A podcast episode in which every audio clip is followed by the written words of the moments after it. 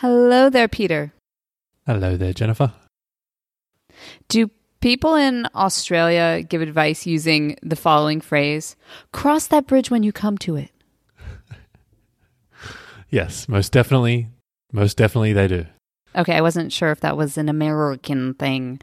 Uh, no, that's here. I find that to be truly terrible advice. I got a feeling. I had a feeling you would say that. And it's funny because I'm kind of like, ah, oh, is it? So we should definitely talk about this. This is The Long and the Short of It.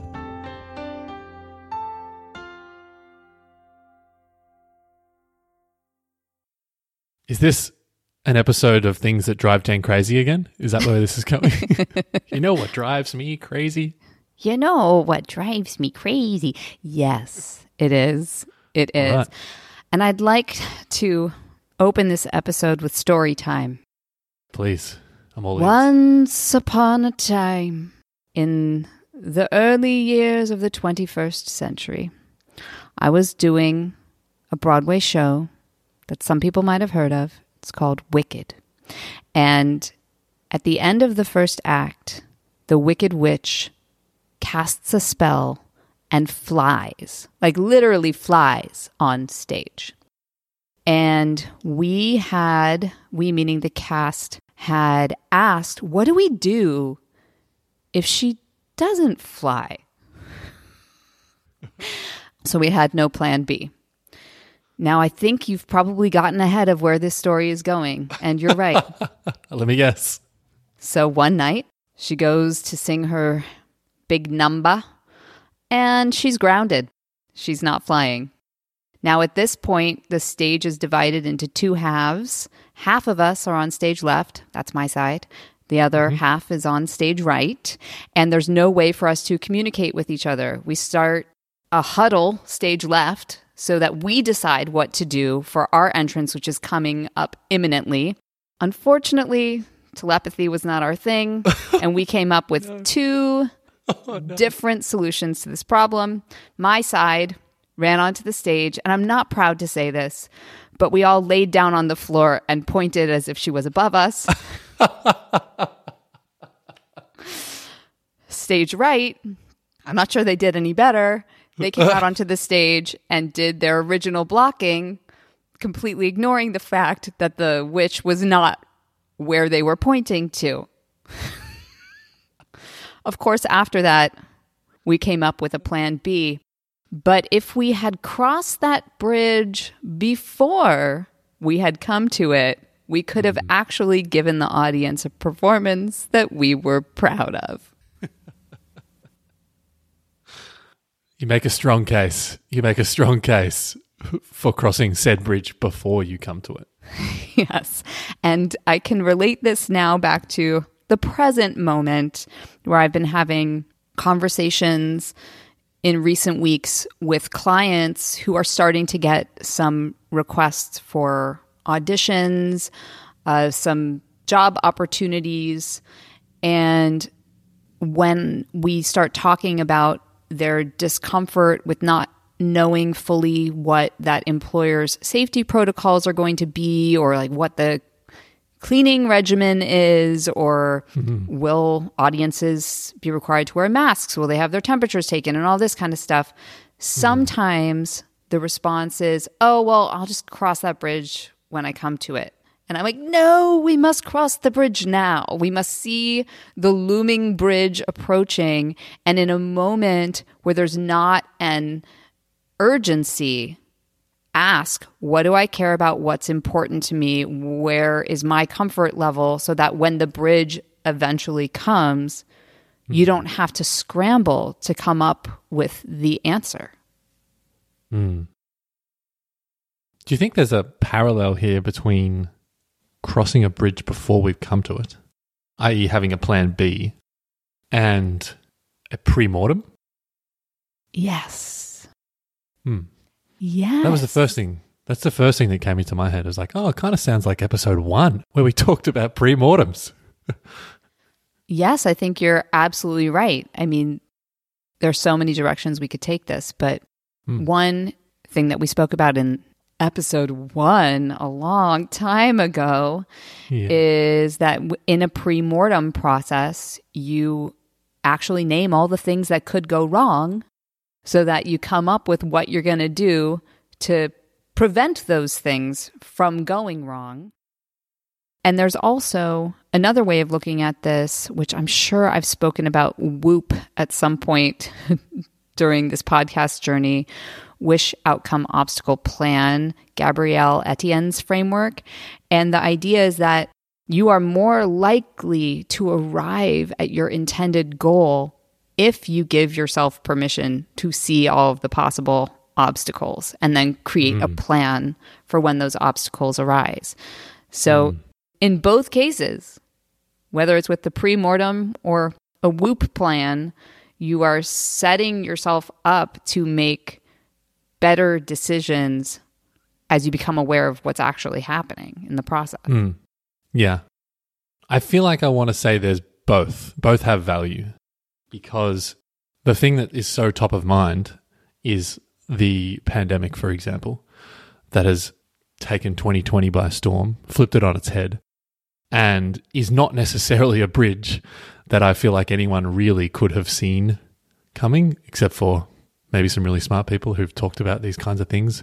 Bill Gates comes to mind. He did a TED Talk about four or five years ago that kind of predicted that this was going to happen. I'll link to it in the Box of Goodies sidebar. But the the point of that is, I feel like I'm trying to work out in my head, how do we get clear in what the bridges are so that we can prepare for them, come up with a plan B, and not hide in trying to identify all the bridges and then never do anything, and acknowledge that there are probably going to be things that we can't foresee, that we have to be able to adapt on the fly for, like a pandemic. So I'm curious about that tension of, like, at what point do you know you've prepared for enough bridges? Is it like you need to have plan A, B, and C? You need to have seen three bridges and then you're okay to go? Because in my head, I'm thinking about the person who is never prepared to take action because they're always thinking about how many different bridges there are that they need to prepare for, and then you never do anything.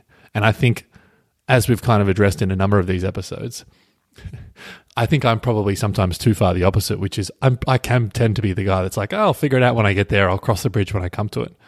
And I totally have recognized in working with you especially how many like pitfalls that has. And so I'm just like trying to find the middle ground here, the tension point of, or the tipping point, if you like. Do you have any thoughts? Yes, yes, yes, I do. I do. Okay. You can only cross a bridge that's in a path that you know you're walking down or that you're driving mm. down. So if you hear yourself say, I'll cross that bridge when I come to it, that's a good moment to stop and think about what the bridge might look like. Of course, life is going to throw all sorts of curveballs in our direction, and we can't know what we don't know. But when we do know, when we are able to name that there is a bridge that will ultimately be crossed, I'll cross that bridge when I come to it. Not if I mm. come to it, but when I come to it, that's mm. a great cue to ourselves to take stock. Like, here's another example.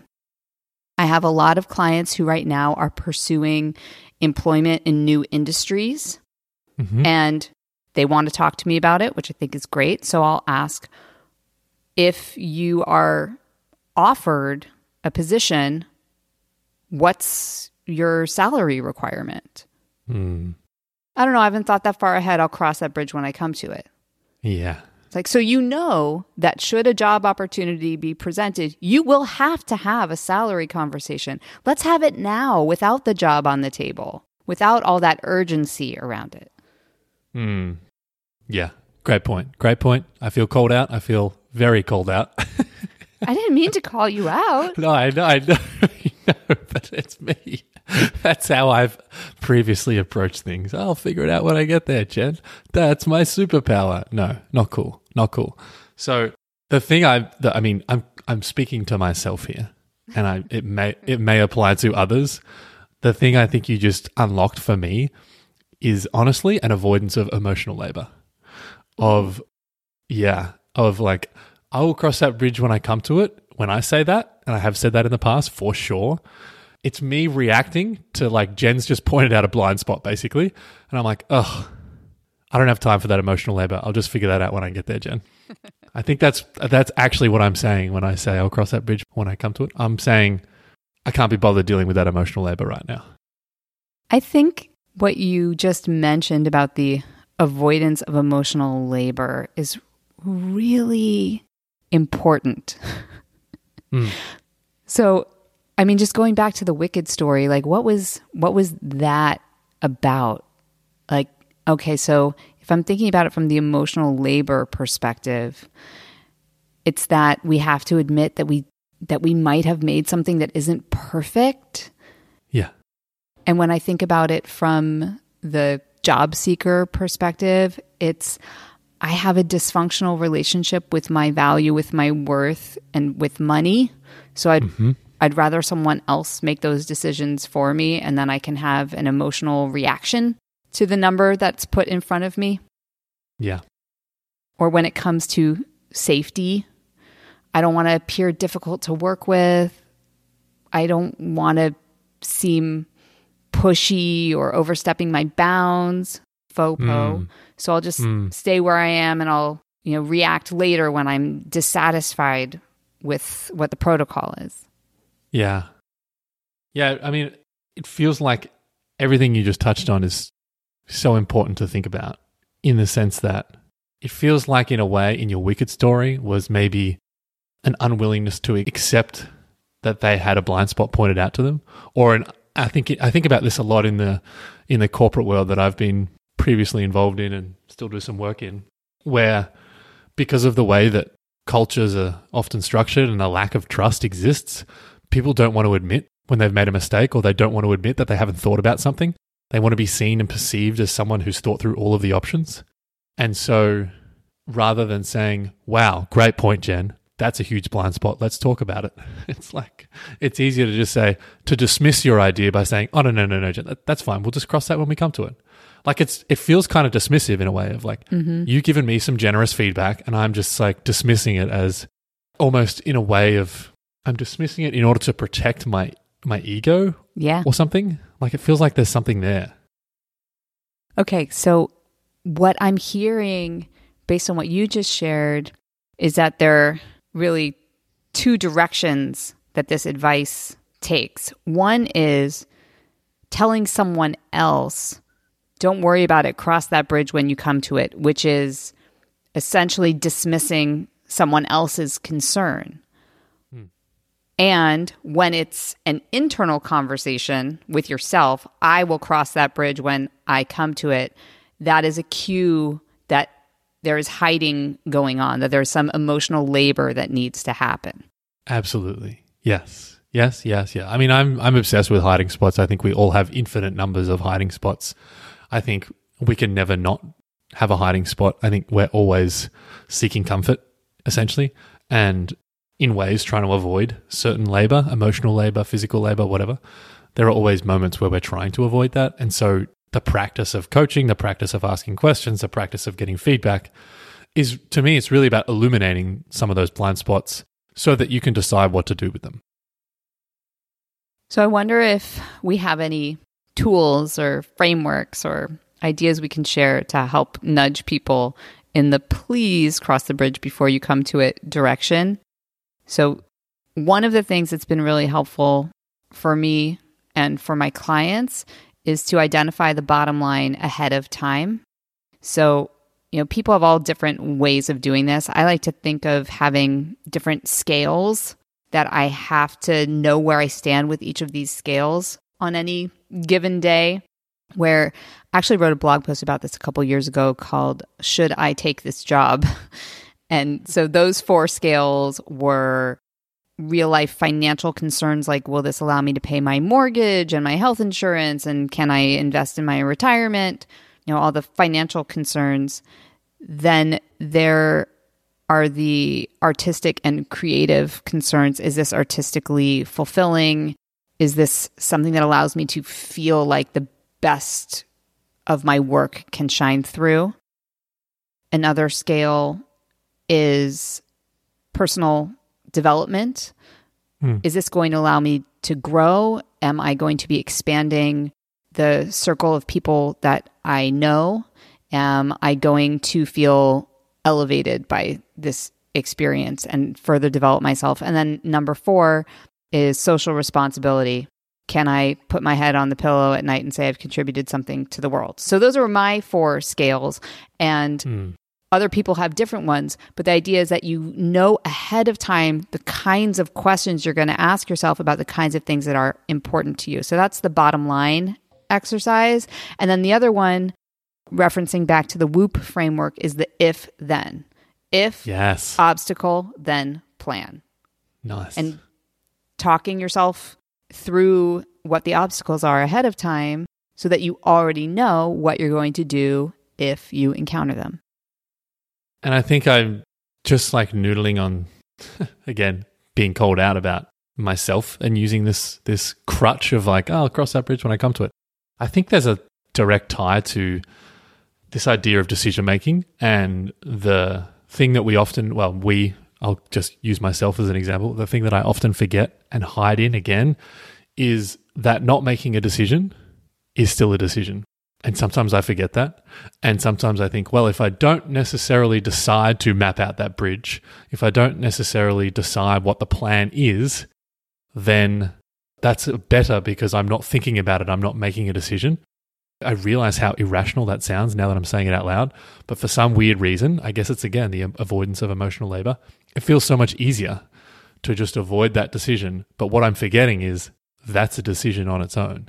So by choosing to use the crutch of I'll cross that bridge when I come to it, I'm ultimately deciding to potentially make my life a lot more difficult if and when a certain situation arrives that I probably could have seen coming or had someone else help me see coming.